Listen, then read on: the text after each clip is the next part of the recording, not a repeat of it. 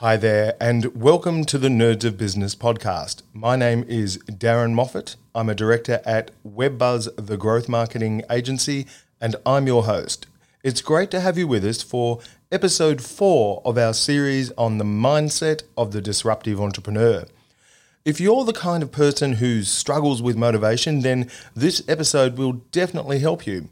However, if you're already pretty motivated, but you're looking for an edge in business or in life, then I think what you're about to hear you'll find really quite fascinating. Before we delve into the psychology of elite entrepreneurs, to set the scene, we start today's show with a few mystery quotes from the worlds of art, literature, and history. Here's the first one Talent is cheaper than table salt. What separates the talented individual from the successful one is a lot of hard work. That's the famous horror writer and author Stephen King. He's published dozens of titles, sold millions of books around the world, and had his stories made into countless films, so he knows a thing or two about work ethic. See if you can guess who said these words. I attribute my success to this. I never took or gave an excuse. That quote is from the famous founder of modern nursing, Florence Nightingale. Her tireless efforts in providing care to soldiers in the 1800s reduced the mortality rate to about 2% and brought her fame in England, where she was the first ever woman to be awarded the Order of Merit. And our final quote today comes from Italy. If people knew how hard I had to work to gain my mastery, it would not seem so wonderful at all. Those words are from the famous Renaissance artist Michelangelo. What's interesting about this quote is the admission that hard work is far from glamorous. In his eyes, there's no mystery at all to what people have regarded for centuries as sublime creations touched by the hand of God. Of course, he's being modest, but if there's one modern day figure who regularly captures the public's imagination in a similar way, it's the entrepreneur who's the focus of our opening story. As you're about to hear, although he too is famous for wondrous creations that seemingly spring from the future, much of his achievement is actually the rather mundane product of long and sustained toil.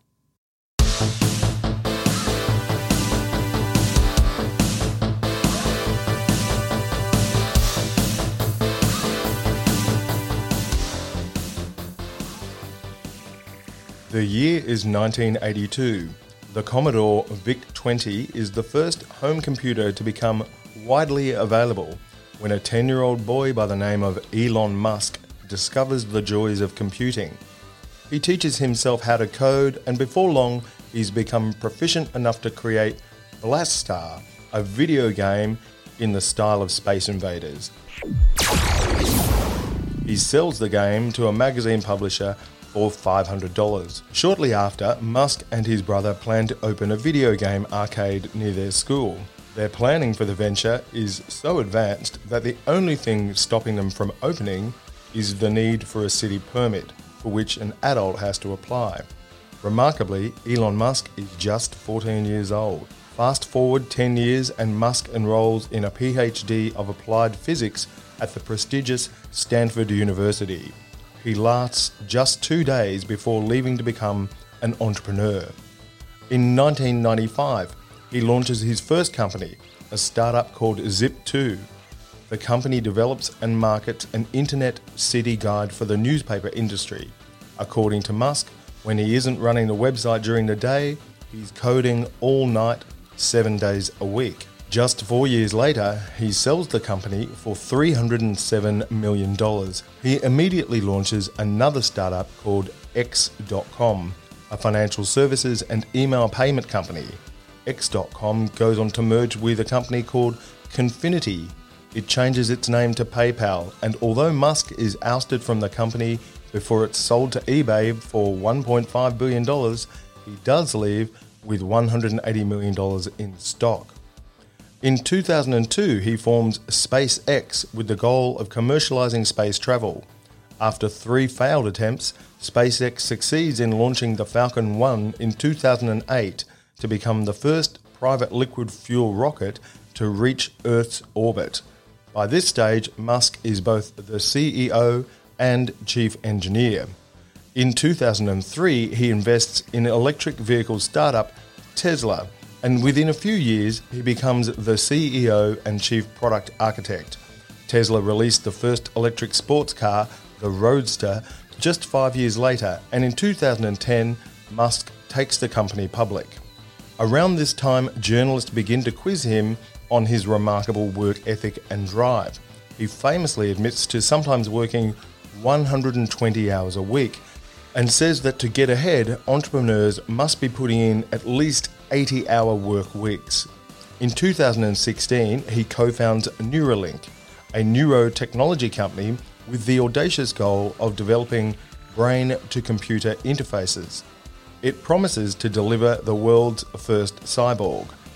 In 2021, as SpaceX gears up for its first private spaceflight with civilian crew, Elon Musk announces he's to sell all of his many homes. Because by this stage, his famous work ethic has become so all consuming that he is living full time in a 50 square metre unit on the SpaceX compound. On social media, he admits to no longer having a need for housing.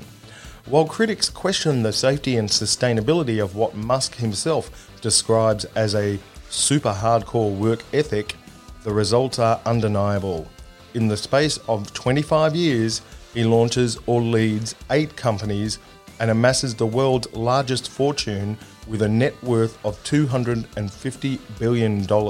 He becomes a truly historic figure, and it's only possible because of an all consuming drive.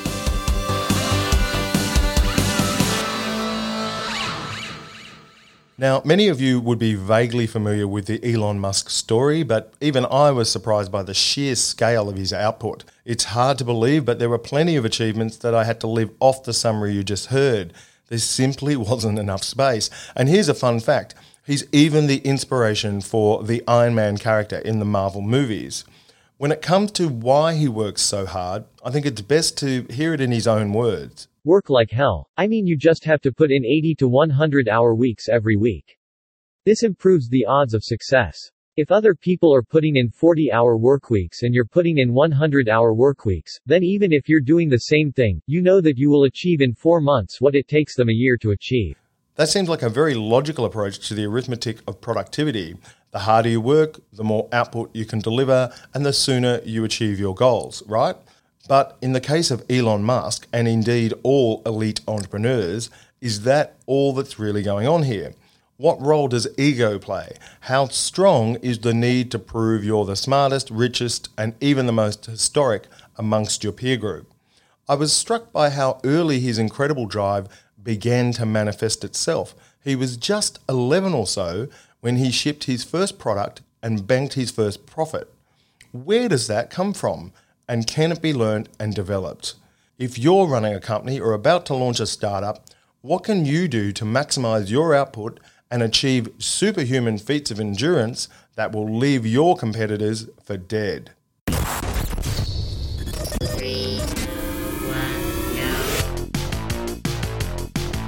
I love data. I, I love kind of looking you can do with data. You need to have systems, you need to have structure. You're going to get chopped to pieces. Enthusiasm is unstoppable. We kind of hit a point where we were like, we need another leader. Surround yourself with people who are smarter than you and richer than you. this is Nerds of Business. We'll start the show in a minute, but first, a word from our sponsor. Incoming transmission. Hi, everyone. It's your host, Darren, here with a special announcement. We've launched a new website for the show at nerdsofbusiness.com. You can find all the episodes, transcriptions, and information on our guests at this new address. So come and take a look at nerdsofbusiness.com. And while you're there, sign up to our newsletter for early access to unreleased content and special offers that we'll be releasing real soon. It's the best place to totally nerd out. Systems operational. So, the title of today's episode and the problem we're trying to solve is Superhuman Work Ethic How to Leverage Ambition and Competitiveness to Boost Your Entrepreneurial Drive. It's a massive show today, and we've got some amazing guests to get you inspired. Up soon, you'll hear from a business psychologist, a senior leader in the startup world, and the founder of a tech platform disrupting financial services with a new take on the buy now, pay later model.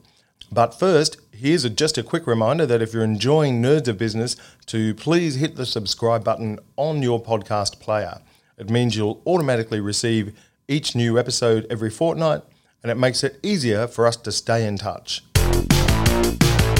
Stephanie Thompson is a qualified psychologist and business coach based in Sydney, Australia, with over 25 years' experience helping executive leaders and entrepreneurs to optimize their mindset and performance.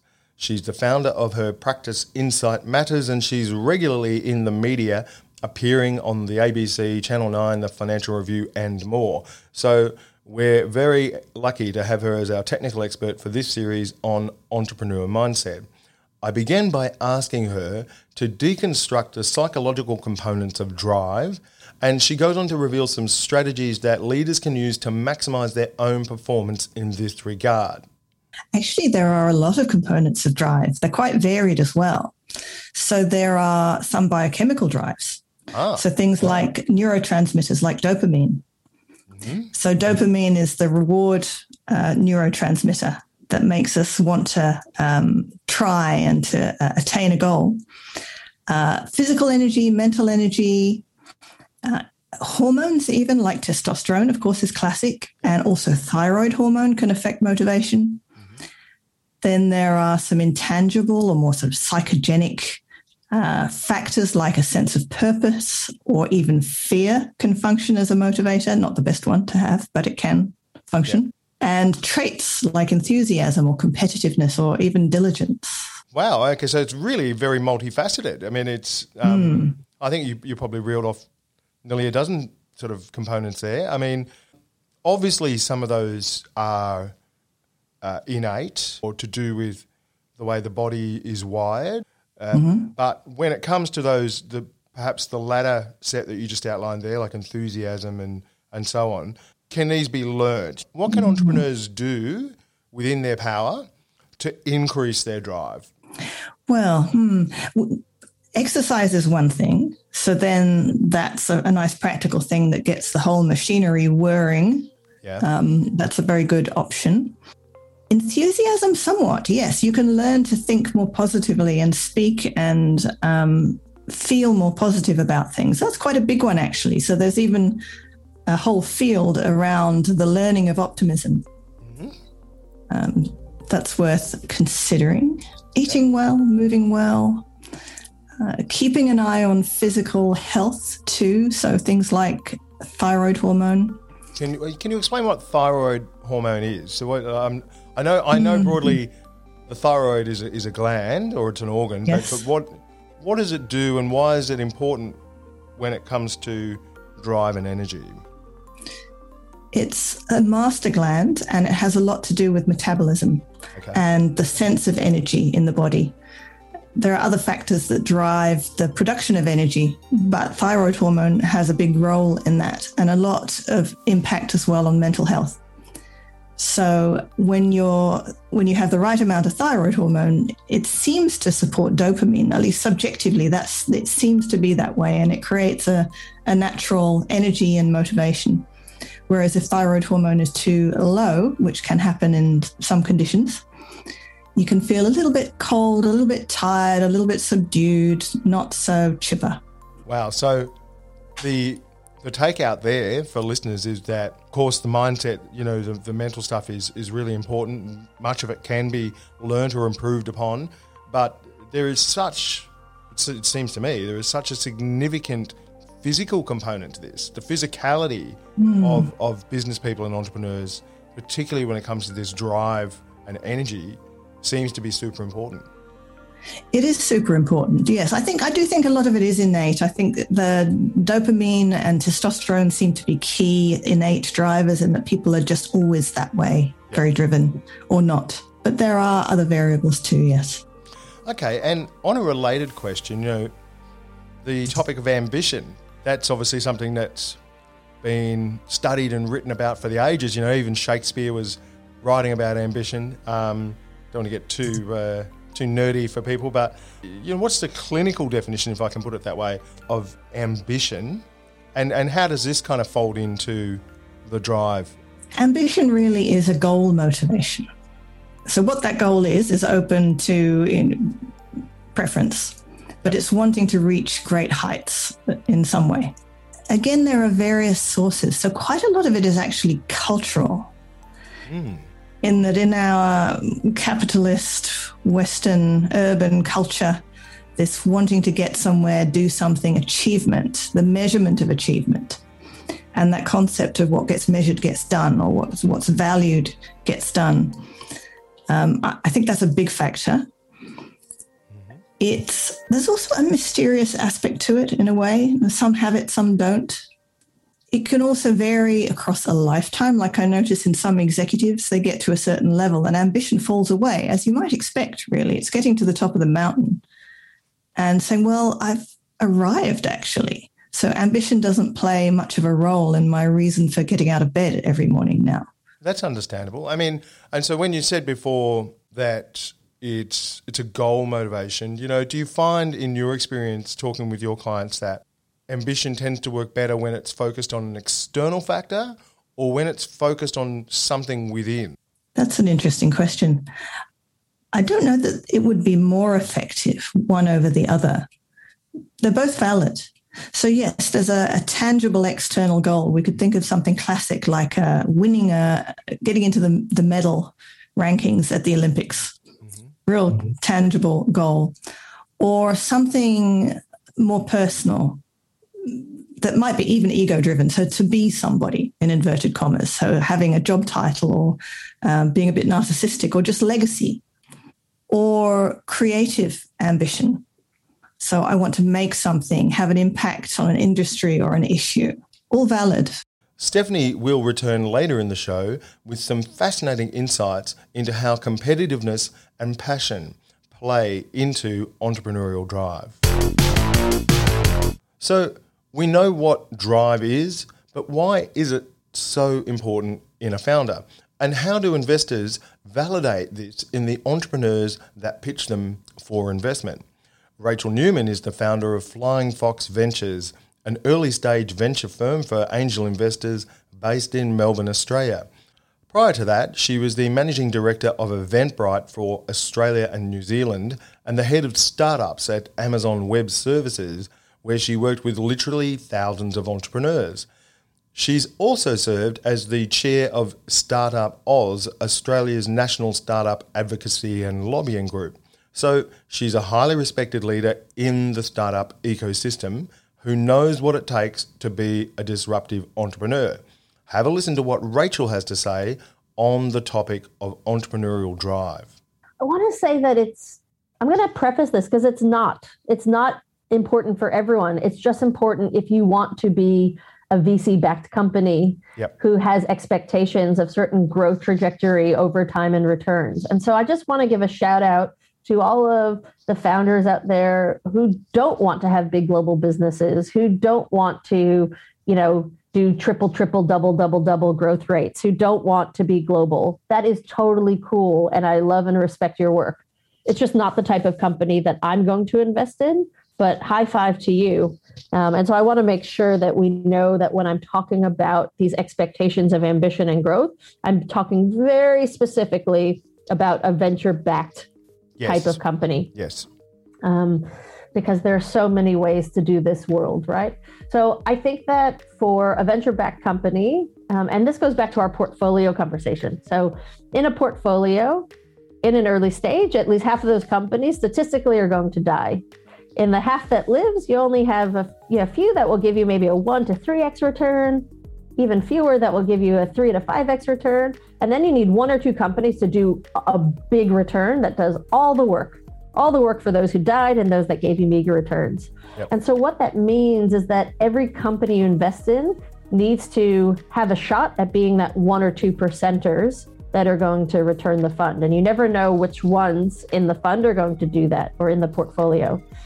And so that is why I'm looking for really ambitious founders taking on big problems in large and growing spaces because I need each one to have the potential to be a big returner to make up for the fact that many of my investments, even though I love them all dearly, and right now none of them are dead, but statistics tells us that some of them will die.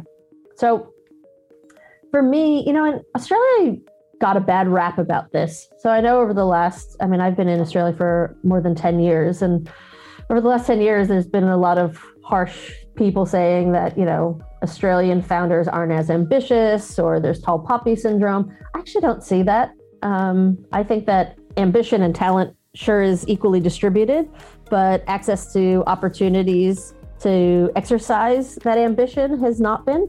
And then also a really important tipping point was there just it just wasn't as socially acceptable to go on this founder journey. And I'm so pleased to see how every year or every week that's just getting better and better. Um, and I, I'm seeing talent come from the traditional sectors um, and rushing into being entrepreneurs. So that's that's awesome.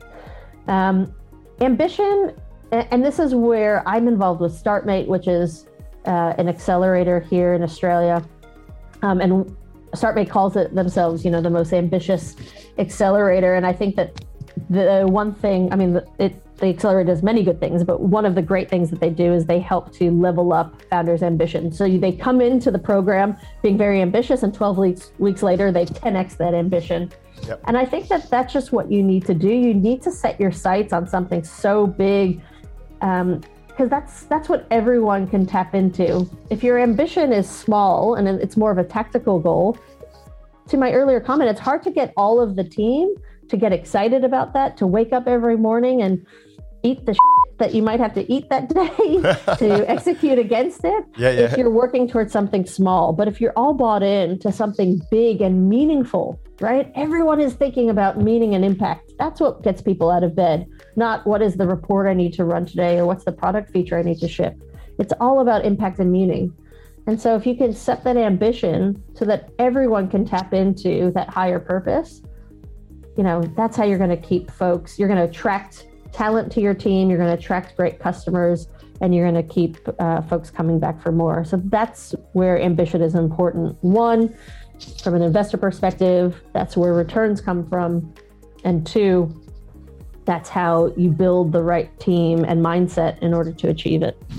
And from an investor perspective, um, how do you validate that in a founder? So, you know, um, you know, smart founders will, will present you know, they'll, they'll, they'll present well. You know, they'll, they'll, they'll tell you what they think you want to hear. But how do you validate that that deep sense of ambition and drive in a founder? You must have a yeah, system. So, yeah, well, it's past experience. So past experience is the best predictor of future.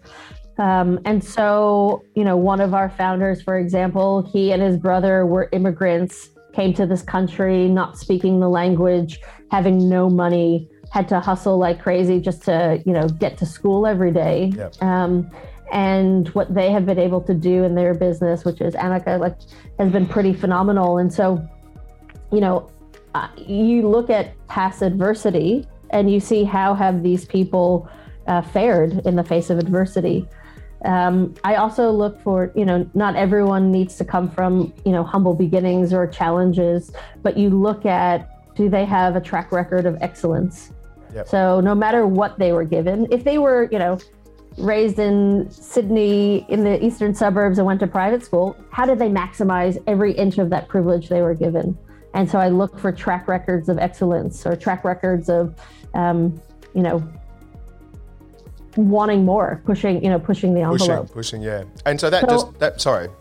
Well, I was just gonna say. So I ask a lot of questions, not like how would you deal with this, but like tell me about a time when you did. Right. And, so and it's a lot of conversations. It's a lot of conversations, yeah. Absolutely. And in that first conversation, when you meet a founder, it's a 30 minute call usually, and I'm spending about 15 minutes getting to know the pro- the problem, the product, the space, and then the other 15 minutes is us getting to know each other. I want to deeply understand who they are as a person, what motivates them, what brought them to this moment. That's always the first question I ask. I say, "I know about you. I've looked at you at LinkedIn. Tell me like what brought you to this moment." And that's where I want to see that journey. And then likewise, I want them to get to know me. It's a two way street, and uh, they need to want to work with me, feel like they have chemistry. Um, and I, I know that often the power dynamic is disproportionate, and I want to make sure that you know they grill me as much as I grill them.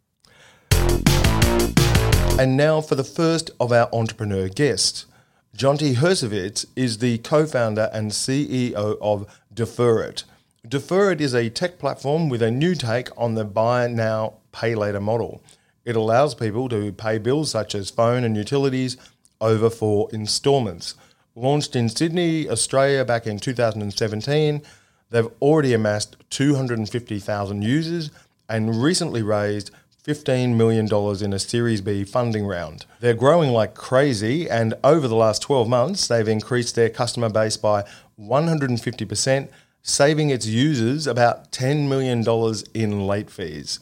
I asked Jonty to share his origin story and to reveal the key character traits that he's relied upon to break through the inevitable tough times.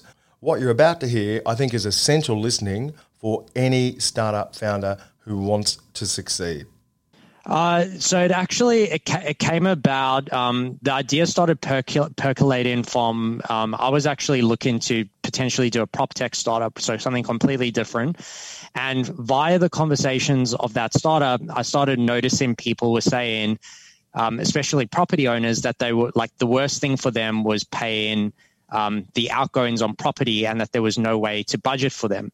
And mm-hmm. at the same time, BNPL was doing really well. And so the cog start, started kind of like ticking um, in that regard. And then Matt, who's my co founder, and I, we decided to take a surfing trip. Um, he's an avid surfer, got me into surfing. And we took a surfing trip down to WA. And on that trip, we was I, I, clearly remember it was in Margaret River. We're sitting on the beach, and we were basically talking. He said to me that he had a thing was like a car rego and something else, and I had an electricity bill, and we had just paid for the trip. And we talked about how we both dipped into our credit cards to pay for it. Mm. Um, and at the at that point of time, I, I can't remember who said it, but one of us said, well, if this is an experience to like both of us are experiencing and we both work in finance and are paid fairly well, and we've had to dip into a credit card and we know most people don't want credit cards anymore and are starting to like move away from them. What does the average person do and how does the average person budget? And so when we came back to sydney basically we came up with the idea of okay what happens if we could transpose the payment method from buy now pay later which people really like but transpose it into this new category for bills which we now call bill now pay later which is quite similar. Mm-hmm. but how, could, could we transpose it and would people want to use it? And that was the thesis we started to to run with. So it really came from that from that discussion and and potentially even from that previous experience where the idea was kind of percol- percolating a bit so uh, yes, it came from that surfing trip, which was in 2017, I believe. So it's uh, it's really not very long ago. So this this whole journey is still really quite fresh and young, four years or so. Um, and uh, how's the surfing? Uh, have you improved uh, since then, or are you uh, you still a little rough? I think I've dramatically improved. I um so back then not so good, but yeah, I surf about three four times a week now. So oh, that's pretty um, serious. Yeah, I'm, I'm I'm hooked. It's uh it's probably one of the just look, my mind's very active and I'm always thinking about the business and what we can be doing and all of that. And I find even, you know, it's it's probably one of the things I want to work on is sometimes you're having discussions with people, you're at a dinner and you're thinking about work or it's in your brain and you're not fully present. Yeah. I find surfing is probably the only thing I do when I'm sitting on the board on the water where I'm not thinking about work. So for me, it's also a bit of a meditative break from, from everything, but it's, yeah, I think it's one of the greatest sports um, out there. I've played a few, but none have had that effect on me as surfing has. And um, what about the sharks question? I know we're, we're, taking a very sort of weird and wonderful digression here for a minute, but do you ever sort of, you know, worry about the sharky water, sort of them, what, what might be out there, or it doesn't bother you? I used to. When you first take it up, you have that um, fear. But yeah, I surf at Bondi. I think like I just look at it as statistical probability there's been like two shark attacks there since the 1930s. If you look at how many people kind of um, swim in that water and you work out the probability, like you, you're more likely to get hit by a car. So mm. um, I, I probably go at times when I shouldn't, like super early when the sun hasn't even risen or like as sunset's happening. Um, but yeah, I, I, have no fear at the moment. You get used to it and then you just build a sense of confidence, which look, anything can happen, but that's like life, isn't it? Well, it's a metaphor. You know, you're out there with the sharks in the water. I'm sure you're mixing with some sharks in the business world. Those use a very bad pun. And now I'd like to turn you know, turn to what I call the mindset of the disruptor, um, if you will. So, uh, you know, you're you're sitting at the, the top of a very fast growing startup. You're, clearly disrupting a a giant. You know, the collective uh, banking industry of Australia. Um, that's fascinating in of itself. What personality traits do you find yourself drawing on most uh, so far in the defer it journey? Uh, look, in terms of personality traits, I'd say the the hardest part of doing a startup is obviously it comes with different challenges and it comes at different stages. So when you launch in, the hardest part is like actually saying, is there like, am I solving a problem here? Can I even get customers? And you face so much uncertainty at that point, and so there's a lot of self doubt mm-hmm. that you have to like kind of stick to your guns. And also, you chat to people and they say, "Oh, you won't get any customers, or it won't work." So there's that element in the first part, and then once you've established like, "Hey, we can actually get customers, we got product market fit, we're in scale up phase." It comes with all different sorts of challenges of making sure you have enough infrastructure, people, support to actually sustain that growth. I think the one thing I've kind of, um, and Matt's got a very different skill set to me, but personally, I can speak for myself. The one thing I've really relied upon was coming from that sort of traditional, um, I guess, traditional corporate sphere where it's not really a nine to five job. Like when I used to work in law, I used to, on average, I'd think I'd finish it on a good night at 10 or 11 at night. It's weird. I didn't really enjoy doing that. And I always used to complain about it. But it changes your behavior and what it's done is like and it's not something like to like be proud of but what it's done is it's given me the ability when we've been in really tough situations to basically be able to sit down for you know 18 hours per day and go in four five hours sleep and fix the problem with Matt and have that kind of conviction and that ability to work under that pressure. So for me, it's really just the ability to kind of like nut down. And when we have a problem, just say we, we, we're not going to bed until we fix it. So it's it's um, thanks for sharing that. That's a, a, really incredible insight. So it's really a mix of endurance and perseverance. You would say are probably some really key traits for you that have really pushed you through some some tough spots so far.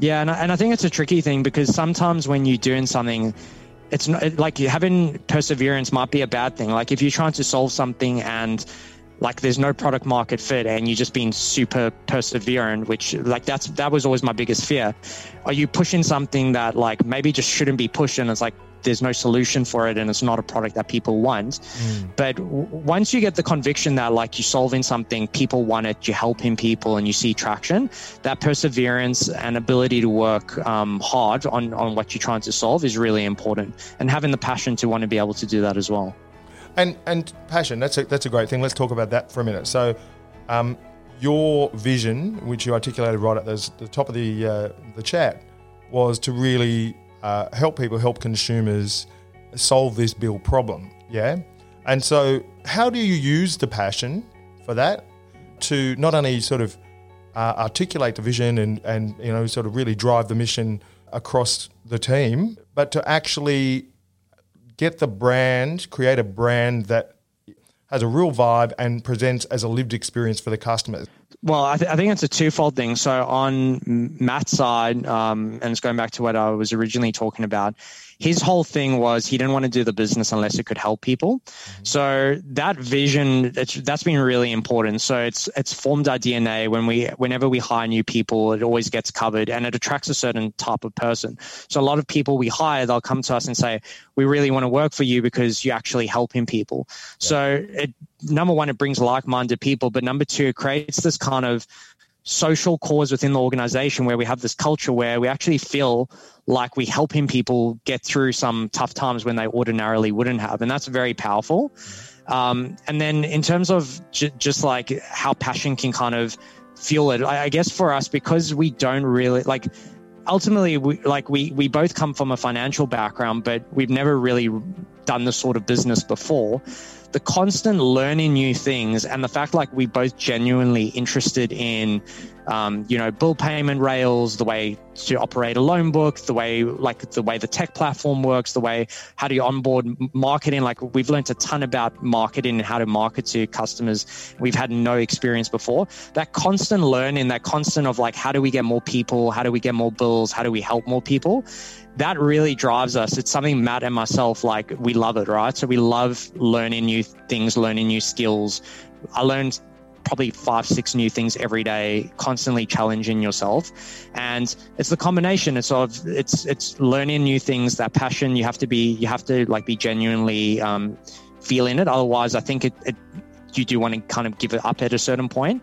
And then the second element is it's it's great to have it because if you have it, it it's infectious. People pick up on it, and it attracts a certain kind of people, like people to work with you, which is great as well. Yeah, um, absolutely. And here's a bit of a nature versus nurture question. I mean, do you think disruptors are born that way, or can they evolve? And which applies to you? Oh, it's a, that's a it's a tough one, Darren. I think I think ultimately there look there's an element of luck involved in terms of where where you come from as well. So certain types like if you come from a very disadvantaged background, I think it's really hard to depending on the product or problem you're trying to solve. And they have people who have done it, and those are the stories everyone hears about, and it's kind of champions. Um, it's much harder, and on a probability basis, your chances of succeeding are much lower, but it is possible.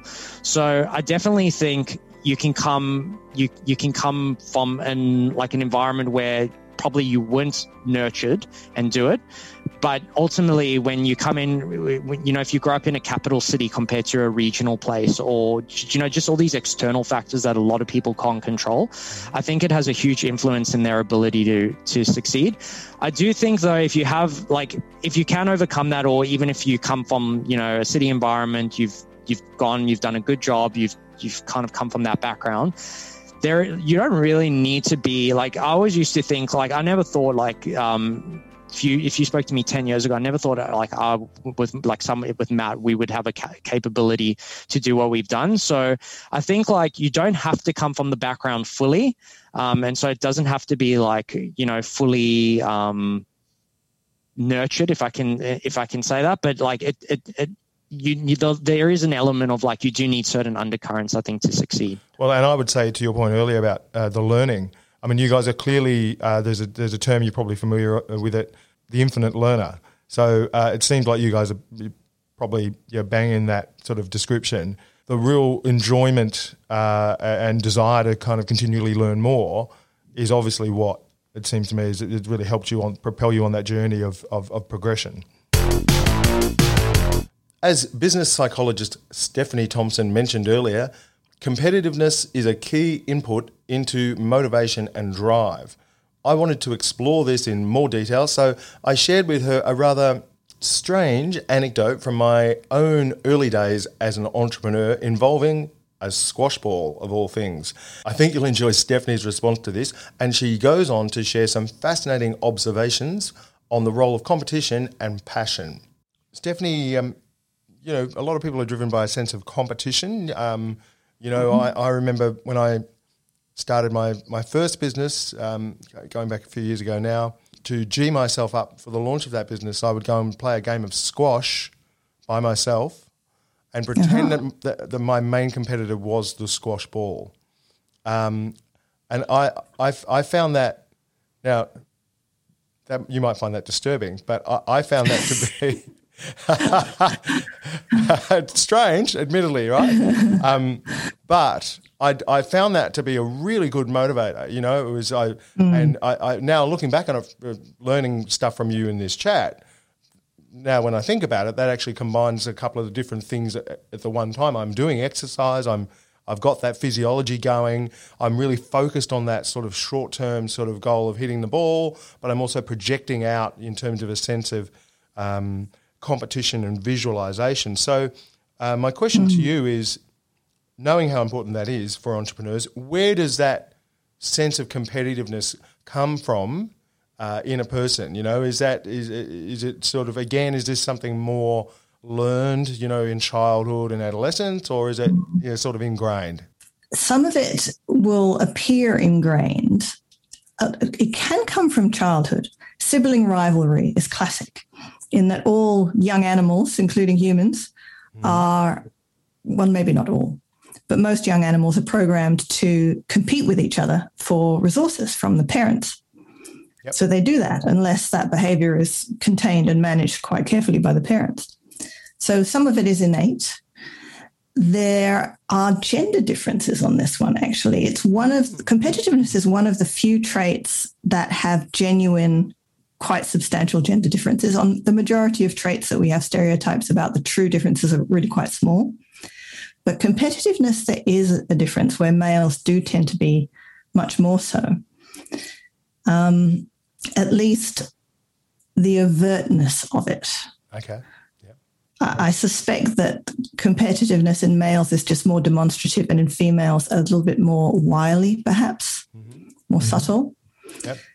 Um, and there are, is a cultural factor there as well, in that competitive behavior is encouraged in some cultures, stereotype being the US, um, and less so in other cultures. So parts of Asia would not look so well upon overt competitive behavior. And do you think that um, a strong competitive streak is necessary for that drive um, to become a successful disruptive entrepreneur? Necessary, no. Okay. I think it's it can be very powerful when it's present, but there are so many other sources of drive that I would not suggest that it's a requirement by any means. In fact, sometimes it could even get in the way. Yeah. A, a win at any cost kind of motivation could backfire ultimately. And how does passion play into drive? Mm. It's a popular word, isn't it? It's Popular concept, passion. Uh, I put it under the heading of enthusiasm. Okay, yeah. Though it's more of a targeted enthusiasm, so a particular field or a topic. Mm-hmm. Um, and it can also exist in quiet personalities. This is something that's occurring to me as as we chat, in that we think of some of these behaviours as being somehow obvious on the surface, but you can have very passionate, driven people who have a quiet interpersonal style. The importance of competitiveness to the mindset of disruptive entrepreneurs was backed up by another entrepreneur I spoke with for this series. Chris Brycki is the founder and CEO of share investing platform Stockspot.com. Based in Sydney, Australia, they've got $400 million under management and they're scaling fast. I think I read or heard early on in my sort of journey of setting up the business that, like, on day one as an entrepreneur, you're the only one with the vision and the idea. And so you can't expect everyone else to kind of understand it or see the vision. And, it is really your job to, to bring on other people into the journey. and so I remember taking that to heart and, and, and therefore never really feeling too bad when people kind of disagreed or said it wasn't possible or said it was a waste of time. Because I said, well, that's great. I mean, that, that means I'm onto something that, you know, it, that no one else has already thought of or no one else has thought is worth doing. Um, and it's, you know, it didn't reduce my motivation, actually increase my motivation. Wow. So, and I think maybe that's a characteristic that's probably similar for a lot of entrepreneurs as well, is you need to accept that you're going to get a lot of no's and um, you know, look for learnings rather than look for the disappointments of no's. Um, because yeah, there's going to be a lot of doors that get shut in your face and a lot of paths that get blocked. And you've got to have the resilience to, you know, keep on fossicking for the next door that can open for you, and and never give up. And yeah, that I mean, that's another I guess thing that I was always instilled to me as, as a kid. I mean, we did a lot of sport as as, as kids, and yeah, definitely growing up, the the not giving up mentality was something that was drilled into us. Uh, well, I can see that. Yes, it's pretty evident already, uh, and and so um, that's what you've just touched on there. Is stubbornness, I would say, is probably how most people would describe it. Dan. well, what you've just touched on there as well, I think, is is really uh, interesting. Um, uh, where you, you you were doing a lot of sport as as a child, right? So, you know, turning our attention away from thank you for that. It was so, so many good insights on the different traits that you've used so far in your journey. But obviously, another aspect, another aspect of all this is um, what you could broadly term as drive. You know, like nothing uh, like what you've built at StockSpot is built without a lot of drive, right? So you know, you've really got to keep pushing the whole time. You've got to be prepared to you know work your ass off basically and, and, sometimes it'll be easier not a bit more chill than other times but there's a lot of drive in this now drive can come in different ways or from different um, sources you mentioned sport so what i'm interested now chris is about the source of your drive now is it is it from a sense of ambition right to create something you know, substantial or is it more from a sense of competition you know, which might come from doing a lot of sport when you're earlier. Have you thought about that? Uh, yeah, it's a good question. I mean, for me, it's not really. It doesn't. I mean, I'm a competitive person. I, I, I, would say very openly, but I don't actually think the passion for starting the business came from the competitive side. For me, I mean, one, I you know, for me, it seemed like a big opportunity, but really, I thought it was a way to kind of um, redress a wrong basically that was happening. So I, I mean, I, I've always felt very strongly about doing the right thing for the little guy and the person that's getting kind of ripped off. And you know, whenever I've seen people get ripped off, whether it's friends or family members, it always makes me really pissed off. Like I always go into bat for the person that's getting ripped off because I always get annoyed when someone in society who knows more and, and you know has that extra information like uses it in a way that like abuses that that extra knowledge. So, so, you're very purpose led. Then would it be fair to say you're very purpose led? Yeah. So that's how I describe it. Is I mean, for, for me, the the business was very kind of purpose driven. I just thought you know, not only was it a purpose I was passionate about, but it had, you know, there, there was enormous ramifications. So, yeah. you know, you can have purpose about something, but even if you get it right, it can have very little impact. I thought, you know, it, I have a lot of passion for something and, and, there's a clear purpose. And actually, if you can get it right, the impact is enormous on actual people's lives. And that's actually what's great to see now is when clients kind of call up and, you know, we, we see them you know, on, on live chat or email or calling us saying, you know, thank you. Like this has really had a great impact on my life. I've, you know, I've changed how I've, I've been investing from this old way where this was happening to this, or, you know, I'm taking a lot less risk or I'm able to sleep better at night. Like hearing those stories are what makes me really excited because, um, you know, what I'm hearing is I, you know, you've helped solve this problem that I didn't realize was a problem or I didn't realize there was a solution to. So, um, yeah, for me, I mean, it's a combination of you need to have that passion. For me, that passion is largely driven by purpose, but then I guess what keeps me going is like the resilience and, and the competitive nature because like uh, the purpose is so strong for me that I'm I can you know c- commit to keep on getting over those hurdles that keep on getting put in our way. And what's your favourite sport? Do you uh, do you play any sport these days? I mean, I was in the unfortunate position in, in my family, so I'm one of five kids where I was probably of the five the the least talented. But I, I come from a pretty sporty family, so I, as the oldest of the five as well, I felt like I was always helping to train the other kids, but they always quickly became better at, than me at the sports, whether oh. it was. Um, so we did a lot of tennis as kids, um, and, and, soccer were probably our two main sports. Yep. Um, but my two sisters became fantastic ten- tennis players. You know, played over in the US. One played the Aussie Open Juniors. You oh, know, my brothers became great basketball and soccer players. Um, I, think the only thing I can potentially say I'm, I'm up there within the family with these days is table tennis. Table um, tennis. Because as a startup, we obviously have a table tennis table in our office, and I get a bit of practice. Well, I've got to say, it sounds uh, sounds like a very high achieving family. Um, uh, I, I, think if I, if I came to lunch at your place on Sunday, I'd, I'd, I'd sort of break out in the sweats. Uh, you know, it's, it's, it's what, what's the conversation like around the dinner table? It must be uh, uh, it must be fairly intense, yeah.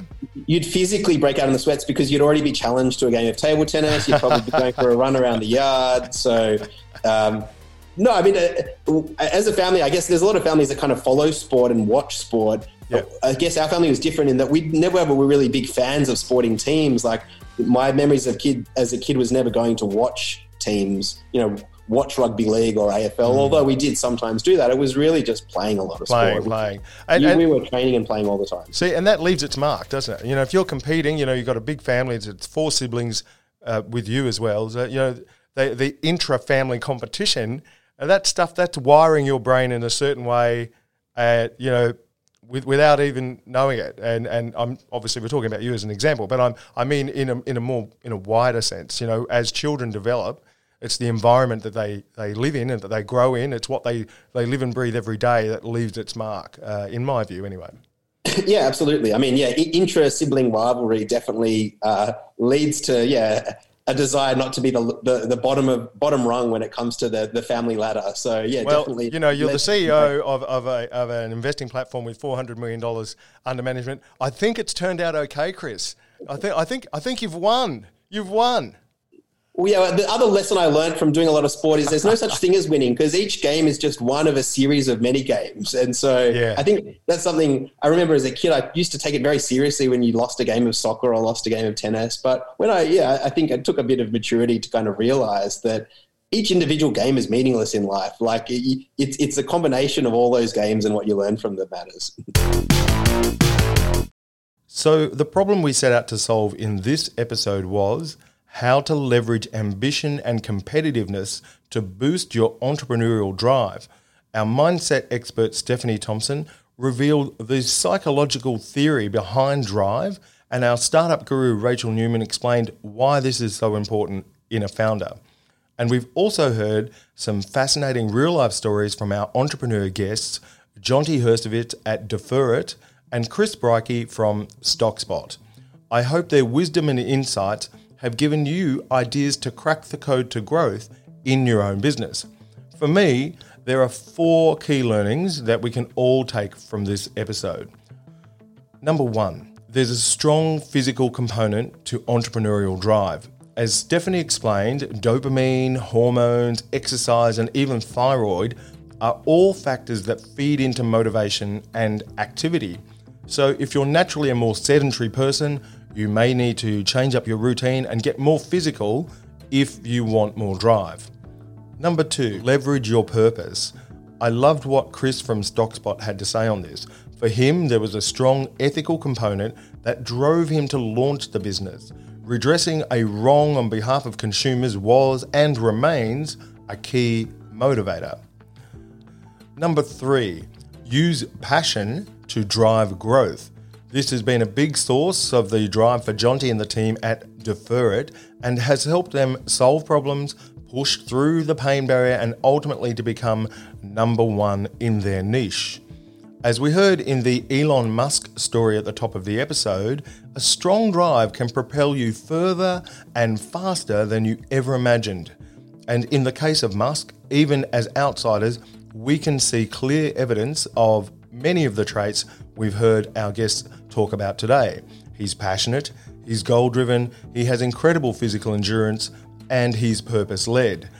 He states as his mission for SpaceX to maintain the light of consciousness to make sure it continues into the future.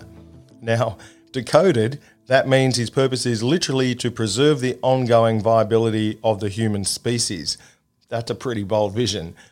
He's also hyper competitive. When Jeff Bezos recently tweeted about Amazon's success, Musk responded with a silver medal emoji to rub his face in the fact that Musk has the larger fortune. Now, that might strike you as childish or petty, but his Twitter fans loved it, of course, and presumably so do the legions of investors in Tesla and SpaceX who benefit from this competitive streak. It might be unrealistic for the mere mortals amongst us to aim for the superhuman feats that we observe in elite entrepreneurs, but one thing is certain there is not merely correlation between hard work and success, there is causation too. If you're ambitious for your business, your team, or for yourself, you need to find the right mix of motivators that can inspire you to work harder for longer. Whilst there's more than one way to the top, the road is almost always paved in blood, sweat, and tears. We're coming to the end, but before we go, it's time for our regular segment, Nerd Superpower, where a guest has to share one attribute or skill that gives them the edge in their market. Let's find out who our super nerd is today. So, uh, Jonty, we now come to another recurring segment uh, here at Nerds of Business called Nerd Superpower. So, Nerd Superpower. Uh, you are today our bill now, pay later nerd. Um, what's, uh, if you had to sort of break it down, you're obviously a, a person with a, a, a, lot of good experience, uh, a wide skill set, uh, and, and very much a thirst for learning. Uh, if you had to sort of pinpoint one superpower um, that's really been key to you know getting to getting you to where you are today, what would it be? Uh, that's a good one. I, I, again, I think we've actually maybe even covered it. Um, I'd say my one like I'll always meet people, like I'll never, like you, I, you can never say um, when you meet, like you, you meet other people, like you always meet people that are cleverer than you or see the world in a much better fashion or have better ideas. Um, the one superpower I think I do have is I think my ability to certainly certainly focus and put the yards in. Um, I've I've always found I've been able to outwork people or competition, um, and that's kind of been my superpower. Um, maybe it's a more a grunt force type of thing, but definitely like if I if if I if I need to put the the guns down and go for it, like I like I can I can sit at a desk for a very very long time without leaving. So I think that I would have to say that's my superpower. And, which and, is probably a lame one, but well, anyway. no, it's, it's, a good one. But I, am kind of I'm a little concerned about your staff, Jonty. I mean, like what uh, what's what's the work environment there like at, at Defer It? I mean, when they when the staff see you kind of come to the office, sit down at the desk, is it is it like, oh, oh my God, he's he's in for a long one today. I'm going to have to stay back as well. Uh, not really. So what I do is, um, firstly, because we're very conscious of culture. So the first thing is, I my my schedule now is I go to bed quite early and I'm up very very early. Yeah, right. So what I generally do is, if, I'm in the office, I'll leave at about five thirty, just so I can set the example for most people. Ah. And then when I get home, I'll have dinner or whatever, and then I log back in and I finish my work. So I do leave the Yeah. office. I don't sit in the office and set try and create that environment, which is something very prominent work, working as a lawyer. But Yeah. basically, the environment we work under, and we still work hard. There are people that will have to work late on certain nights. Of Is it's all about like you basically your own owner, and so if you need to get something done, it's up to you to execute on it. But equally, if you don't have anything to do, then and you can go home early, go home early. So thanks for listening to episode 29 of the Nerd to Business podcast. If you've enjoyed it, please leave a review on Apple, Spotify, Google, or wherever you listen to your podcasts. It helps us climb up the ranks and become more visible to other people just like you. Remember, we want to help as many entrepreneurs and businesses as possible. If you've got a question or some feedback, we'd love to hear from you. You can engage with us at our website, nerdtobusiness.com. That's nerdtobusiness.com. So feel free to reach out and say hello. I want to thank all of our guests and the team at WebBuzz for helping me put this show together. We'll be back in two weeks with our next episode, which is on When Entrepreneurs Go Bad Negative and Destructive Behaviors That Ruin People and Kill Companies. Until then, I'm your host, Darren Moffatt, and I look forward to nerding out with you next time. Bye for now.